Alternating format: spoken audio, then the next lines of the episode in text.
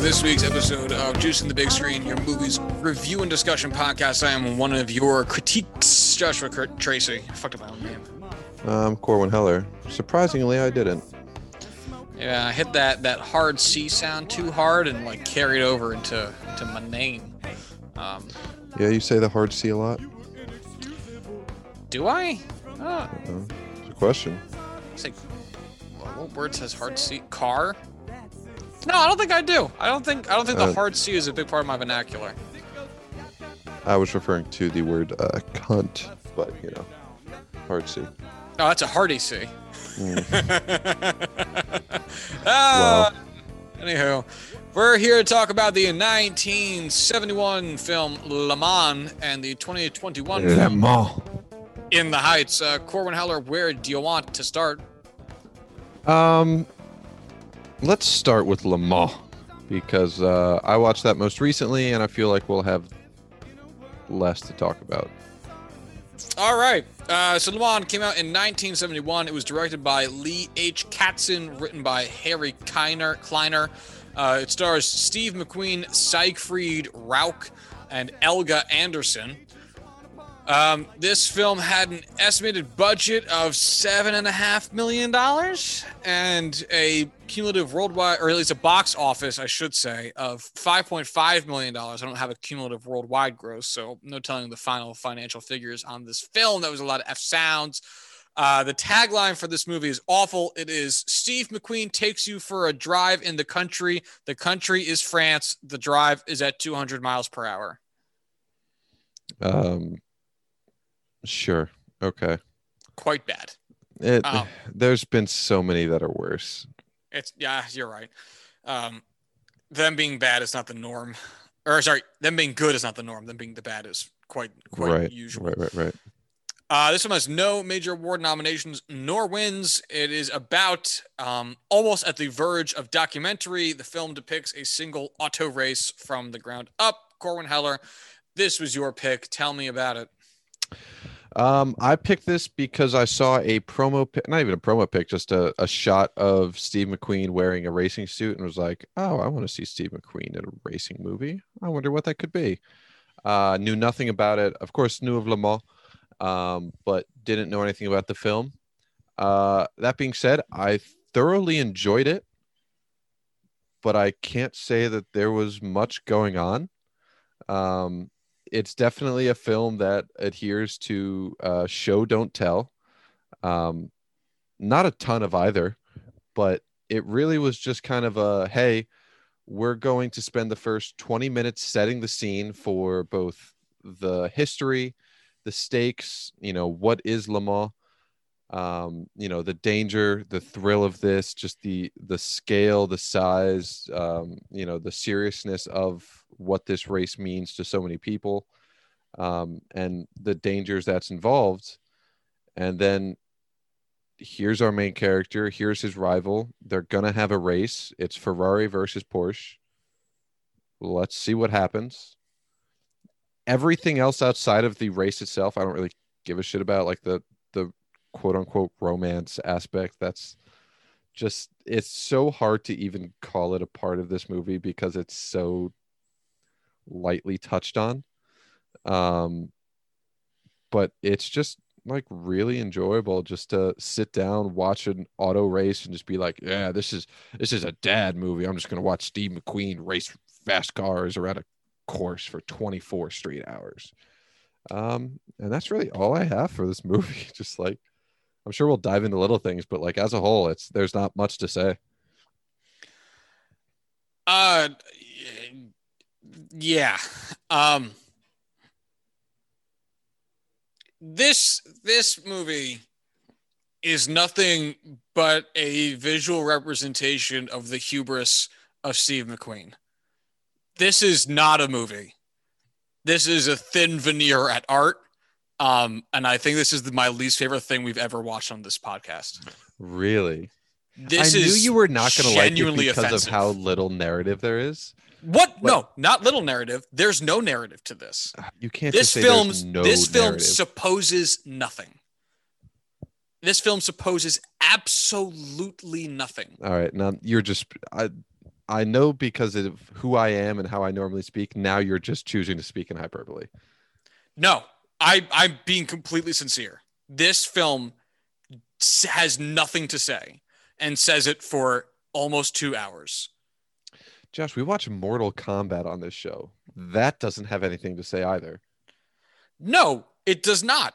At the same time, that movie's not trying to say anything. I don't think That movie's trying to be but what is it trying to accomplish? Like Mortal Kombat had a clear goal as a film. It was there to be stupid and entertaining. Whether This it was just accomplished meant that, to be exciting and entertaining. how? It's an auto race. You're just watching an auto race from perspective that you normally wouldn't for a normal Le Mans or Formula One race.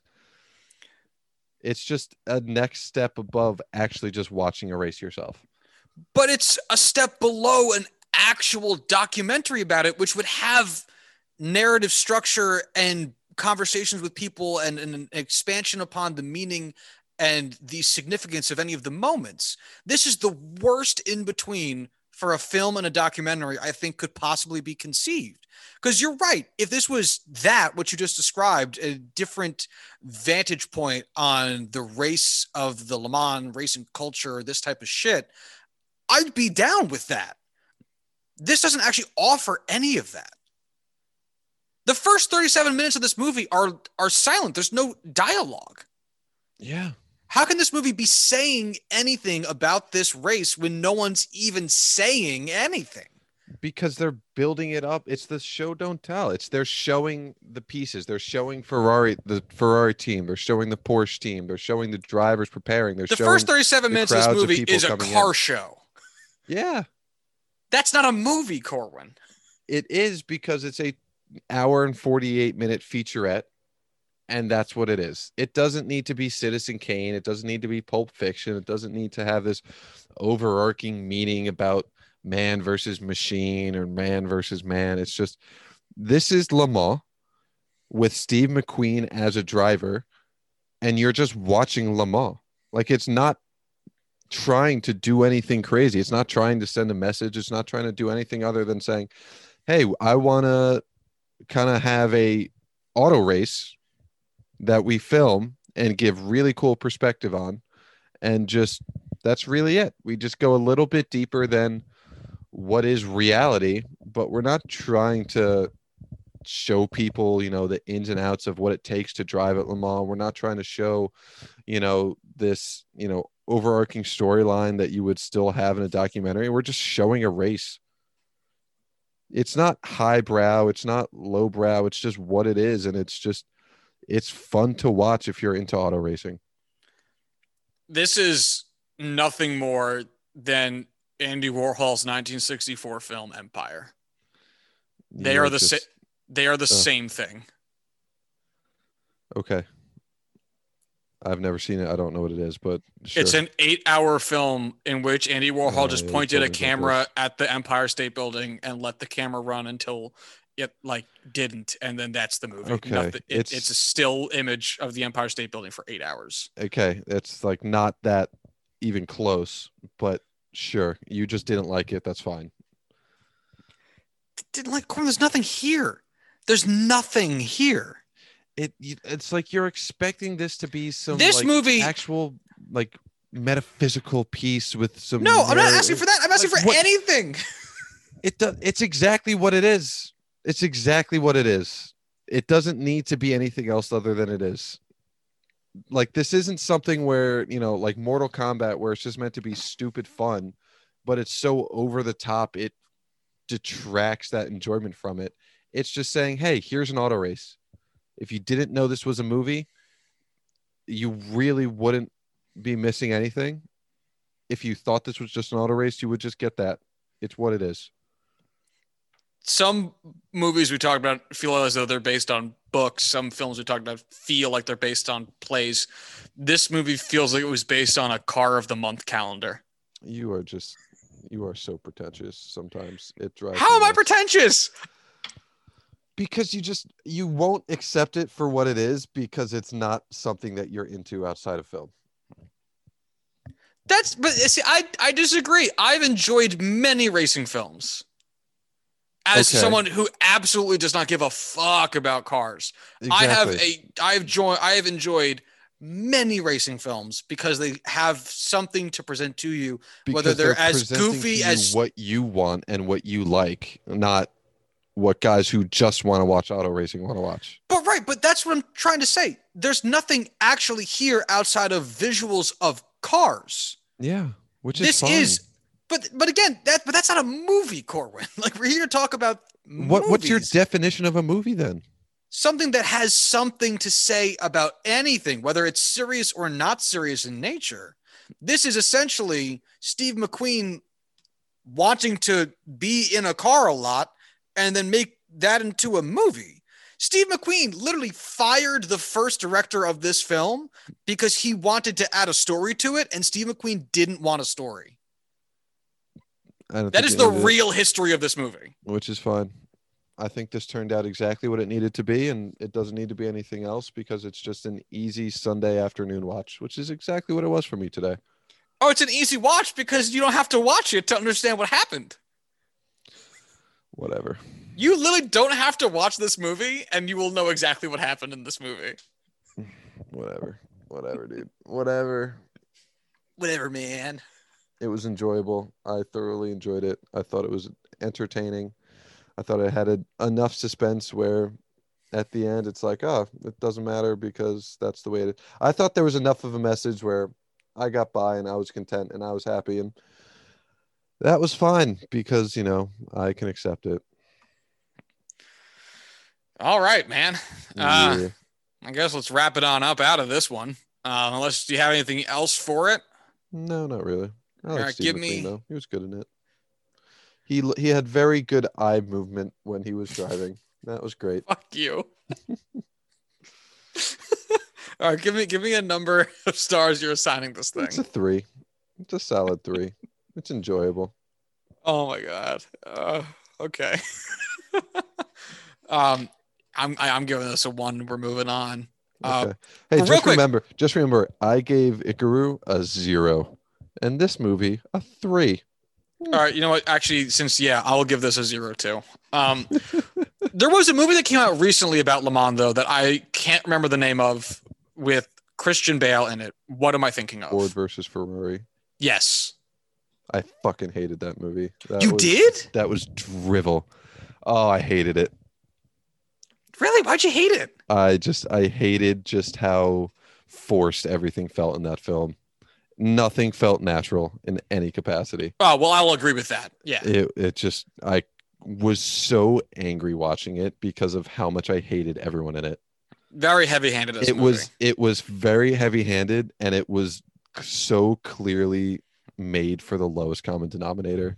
Just we want to make a movie that every single demographic will like. And I hate that. I enjoyed it because it made me interested in the racing and the way the cars function and all that type of shit, which is stuff I usually don't care about. But narratively and story wise, you're 100% right. Yeah. Anyway, um, all right, so let's let's move on over to 2021's In the Heights. This just came out uh last week, week and a half, two weeks ago. Pick a number, I don't really give a shit. Um, Seven. That works. Uh, it's directed by John M. Chu. Uh, the writing credits are as such. The screenplay is by Quiara Alegria Hudes. Uh, the musical, stage play, and book are also by Quiara Alegria Hudes. Um, the concept, the musical stage play, and the lyrics are by Lin Manuel Miranda. Um, it stars Anthony Ramos, Corey Hawkins, and Leslie Grace. Uh, this film had an estimated budget of ooh, $55 million. And I, I, it currently has a cumulative worldwide gross of $21.7 million, which makes this, as it stands from what we see, not a success. However, it's still new because it's only been out for like a week and a half. Um, and it's a streaming movie. Uh, you can see it in theaters, but it's also on HBO Max. Mm. So, um, how I watched it. that's how I watched it. Why pay for it if you do not have to? Mhm. Um, the tagline, ugh, uh, the tagline is "Turn up the volume on your dreams." I fucking hate Oh, that is our worst one yet because That's I so hate bad. it. I hate it. I hate it, and Ugh. also like it's something you'd expect out of like a Disney Channel movie from like 2006, and not a major motion picture that came out this week. wow, that's so bad. Anyway, um, this film has no major awards nominations or wins because it, it just came out. Um, and it is a film version of the Broadway musical in which Usnavi, a sympathetic New York bodega owner, saves every penny every day as he imagines and sings about a better life.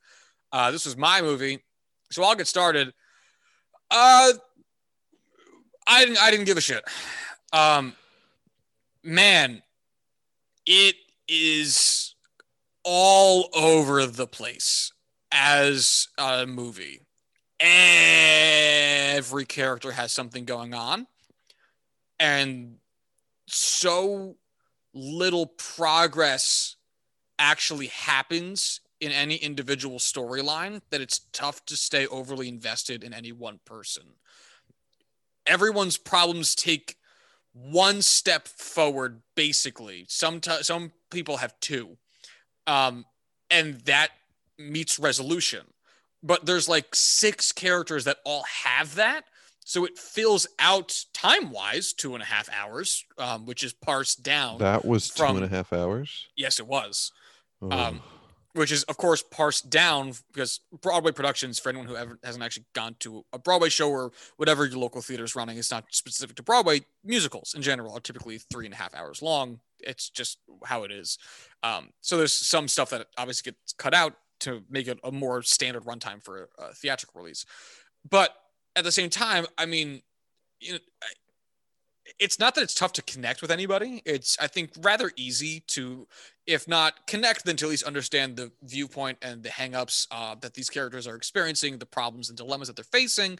Um, but it it doesn't get beyond surface level on anybody, and that makes it a real challenge to actually find any significant levels of connection.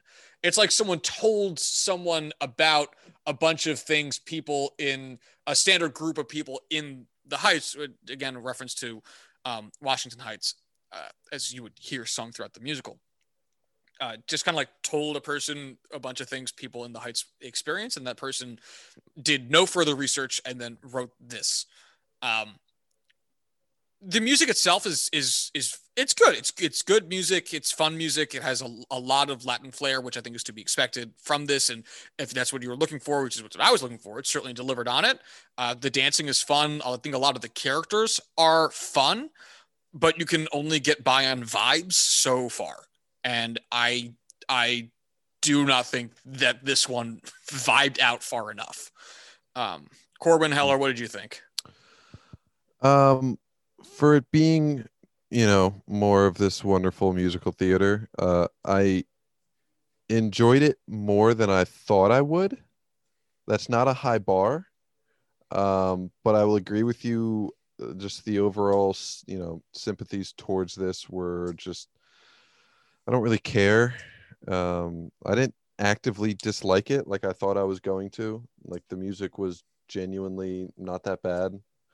Um, but yes, you can understand where a lot of the characters are coming from, and and you know you can, you know, feel you know their emotions, and you can understand them, and you can you know sympathize with them to some degree. But at no point did I ever really care about any of these characters and really give a shit about the decisions that led them to where they ended up. Like if they all disappeared and nobody lived happily ever after and and this was all just a dream whatever you know bullshit way it could have ended i don't, I don't think i would have cared much at all if you're into this kind of movie watch it you'll enjoy it if you're not it's not worth your time Yeah, I I mean, you know, a lot of the problems are stuff like uh, one of the characters. I'm bad with names. One of the characters uh, wants to be into fashion, but in order to do that, she needs to be a little bit uh, closer to downtown Manhattan, where she can, you know, I, I guess apply for more jobs down there uh, to be local. It didn't really make too much sense, but whatever. Um, and she needed to get an apartment, but couldn't get an apartment, and so Usnavi helps her get a co-signer on a lease. Uh, that's that's like that. Uh, there's one character who comes back from her first semester at Stanford and was feeling as though she wasn't fitting in, and uh, she felt like she was putting her father's financial future at stake by doing this, and was missing a lot of uh, her culture from it. And um, after like one or two song numbers, she's like, "All right, yeah, I'll go back." Um, and and none of it was. You don't get much deeper than what I just gave you.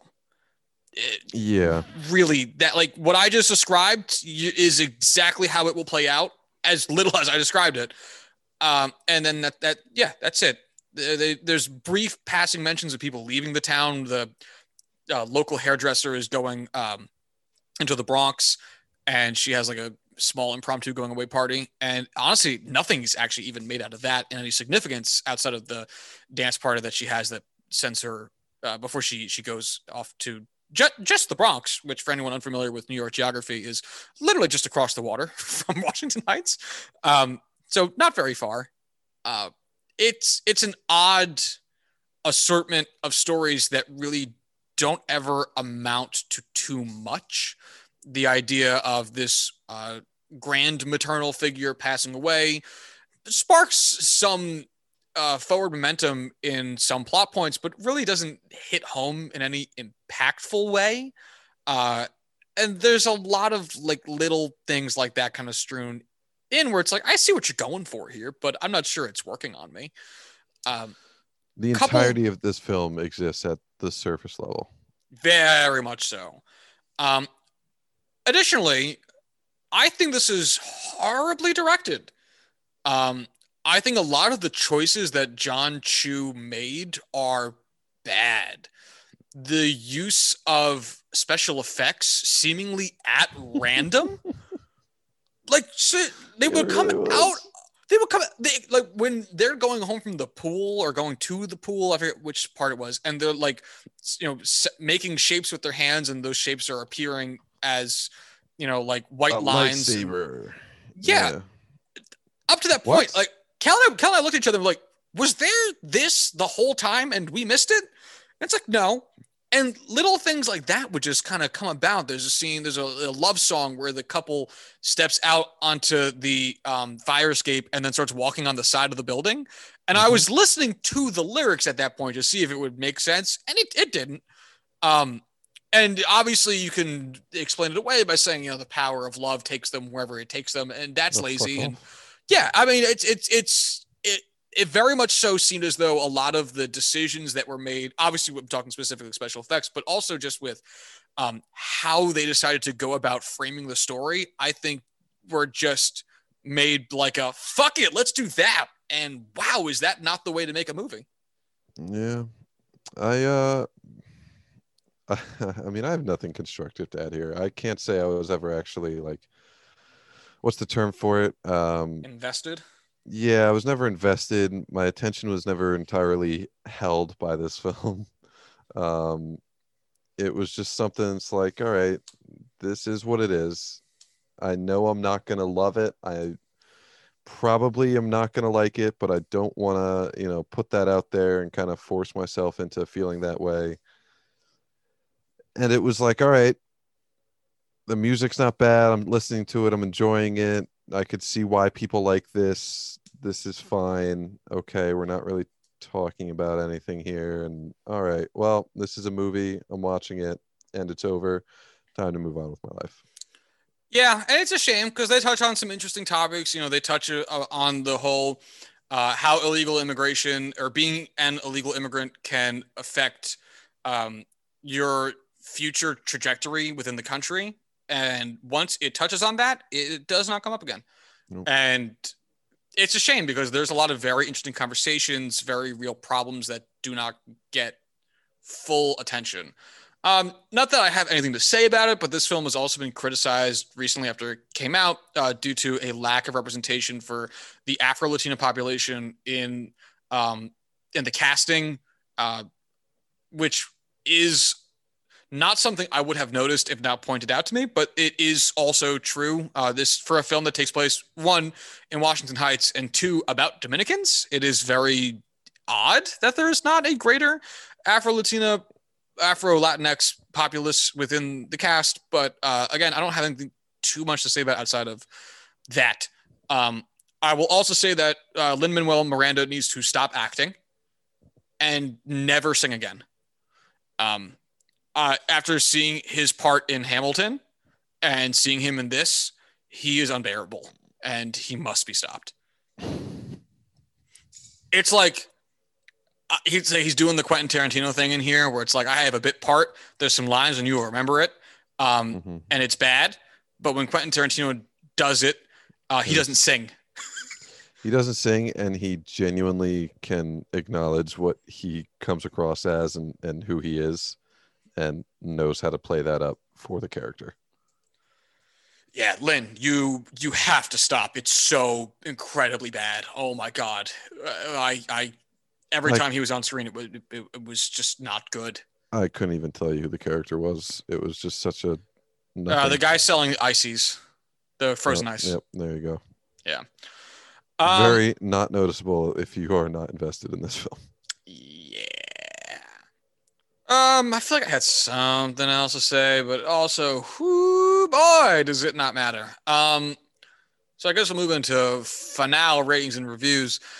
Uh, oh, my last comment was that Dasha Polanco needed to have more to do in this film. I love her; she's the best part of this, and they did not give her nearly enough to do. Um, uh, who? so you know the two women that hung out with the uh, hairdresser, the one girl from Brooklyn Nine Nine and the other girl. Yep. Mm-hmm. Not the The other one? Brooklyn Nine Nine. Yeah. Yep, I agree. It was funny. That seemed to be like all of the cameos all together at once. Yeah. Just that that group of women just in that hairdressing salon. I was actually super hyped for Dasha Polanco, and then she like had almost nothing to do, and it was a real shame. But Yeah. whatever. Um. All right. So anyway, moving on to final ratings and reviews. Uh, look, if you're a fan of musical theater, then I think this is basically a must-watch because it's one of the biggest things that's going to come out within the genre uh, this year for sure, and maybe for a little bit because it had been uh, the thing that launched Lin Manuel Miranda's career, uh, being his first Broadway play before uh, Hamilton, um, and it's a big budget production. However, I don't think that necessarily means anything. It, it's it's not very good. I don't think it's going to hold up well at all Um, which is a shame. Again, this is a movie that like I picked because I very much so wanted to watch it. Um, and it was cool seeing you know some stuff that you recognize. Obviously, uh, uh, there's a, a clothing brand that is um, in the Bronx and Washington Heights largely. Uh, Peralta Project that has several articles of clothing brought up here. Um, stuff that I have in my closet is in this movie. It's which is really cool, and I've like talked to Tony a little bit. He's a really nice guy. Um, but you know, there's only so much that that type of stuff I think carries it, and I don't think it carries it all the way. It's not a horrible movie. I just had, I guess, my hopes built up a little bit more, so I'll give it. Fuck. Um, I'll give it a two and a half. Right down the middle of the road. Uh, this is not bad, but I also don't think I'd recommend this. Um, uh, yeah, that's where I'm at. Yeah, I'm with you. I'll give it a. I'll give it a two. I'll give it a two and a half. That's fitting. Yeah, this is a movie that exists. It's by all means enjoyable if you're into it, but it's not exactly the most well made or. It, it's whatever. I'll give it a two. Uh, I don't want to give it a two and a half. Sure thing, buddy. Fair enough. Yeah. Uh, we have moved through these very quickly, uh, Yep. which is fine, man. We're not here to stretch it out to an hour. We're here to talk the talk we got to talk. Uh, Corwin Heller, uh, what is your pick for next week? Uh, I'm going to go with one that uh, is really just fitting in both of our lives, and I think we'll be able to talk a, a fair amount about just uh, as far as relatability goes. Uh, I'm going to go with Office Space. Oh my God, that'll be a fun one. Right on, right on, right on. Office Space. Cool, cool, cool. All right. Um, I'm going to get back into the bag of classics uh, as I keep working through some more of these. Um, and I'm going to watch, I'm going to pick a Hitchcock movie, uh, one that I have not watched in quite some time, because even though it's probably one of his better films, it's not one of the most Hitchcocky of his films. So it doesn't often get top billing in what to watch if you're watching Hitchcock. And I'm going to go with 1940s Rebecca. Uh, okay, nice. Yeah. So that's the that's the that's the deal, folks. We got uh, 1940s Rebecca and 1999's Office Space. Check them out uh, before next week's show.